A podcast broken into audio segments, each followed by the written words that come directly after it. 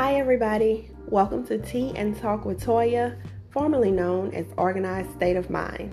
I'm your host, Latoya Nicole, author, organizer, certified belief therapist, and life coach. On this show, we will discuss soul penetrating topics that will challenge your belief systems. You see, belief systems are one of the main reasons why people are stagnant. So tune in every Tuesday as we uncover the thinking errors we bring understanding and healing so that you can move forward with your goals. It's time out for circling.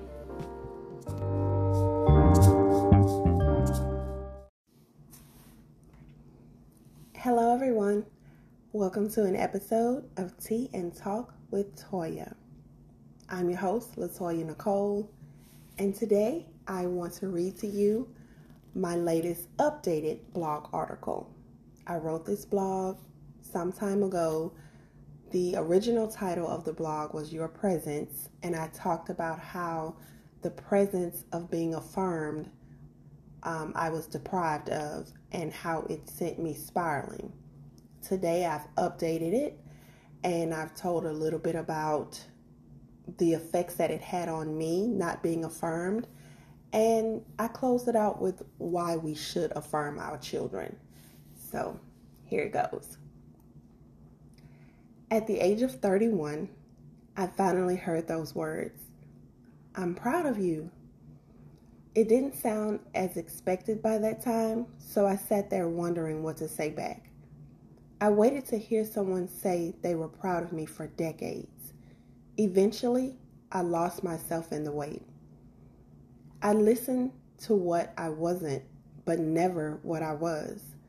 I shared my heart's desire to hear those words. I also acted out to get attention and redirection. Why wasn't I being encouraged to dream? Everything I did was wrong and magnified.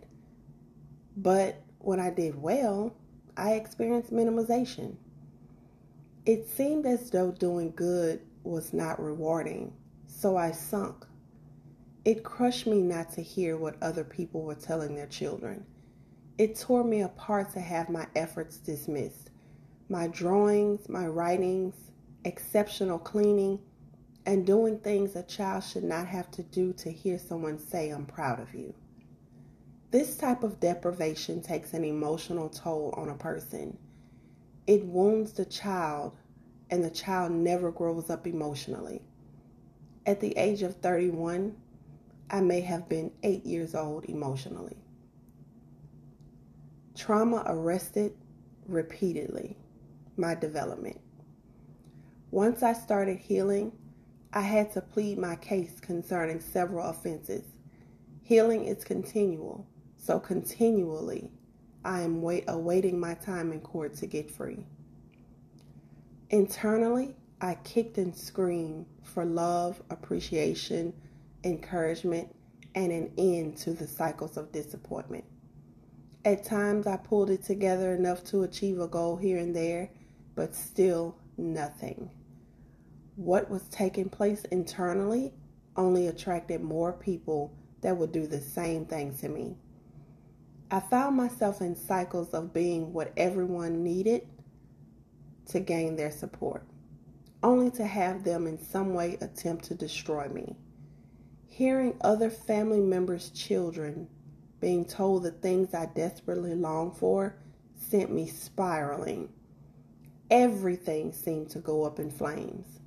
Those moments were triggers for me, and I knew I needed to heal. But at the time, I did not know how or if that was a possibility. That feeling of not being good enough created a path that took me years to sever. I was not too fond of that road. It cost me a lot. I felt like I was repeatedly dying as I finagled through life needing support and never receiving it. The wounds I experienced made every decision for me. My life was a ball of disappointment. I did not think anything better was my portion. The suffering went on silently. I withdrew to the point of suicidal thoughts plaguing me. I became so much to so many but no one saw that I was dying inside. I hid my pain under whatever I had to at the time. These things started in my childhood and followed me until I sought help. Affirming our children is crucial because it helps children develop positive foundations on which to grow. I had no foundation, so with every wind, I was tossed. I did not know who I was, nor did I have any direction, so I repeatedly took the wrong course. What we say to our children makes a huge difference. Do not affirm them negatively by saying they will never amount to anything. Then get amnesia when they struggle in life, leaving you no bragging rights. Parents, we lay the foundation. We set the tone. As our children grow up, they will encounter situations that may make them doubt who they are. But the moment they hear your voice in the background encouraging them to go forth, it breaks the cycle of sabotage, self-sabotage. Children who lacked encouragement may not be able to bring themselves out of such situations as quickly. So let's collectively start equipping our children to be warriors. It's time to unlearn to learn, apply and reapply. Parents, we've got this. Thank you so much for listening and tuning into this story. If it touched you, please share it with others on your platform. I can now help other emotionally deprived adults break the cycle of stagnation in their lives through cognitive behavioral techniques. So, schedule a clarity call with me today so that I can help pull you out and set you on course. I can be reached at www.latoyanicoleinc.com. Thank you for tuning in. Have a wonderful day.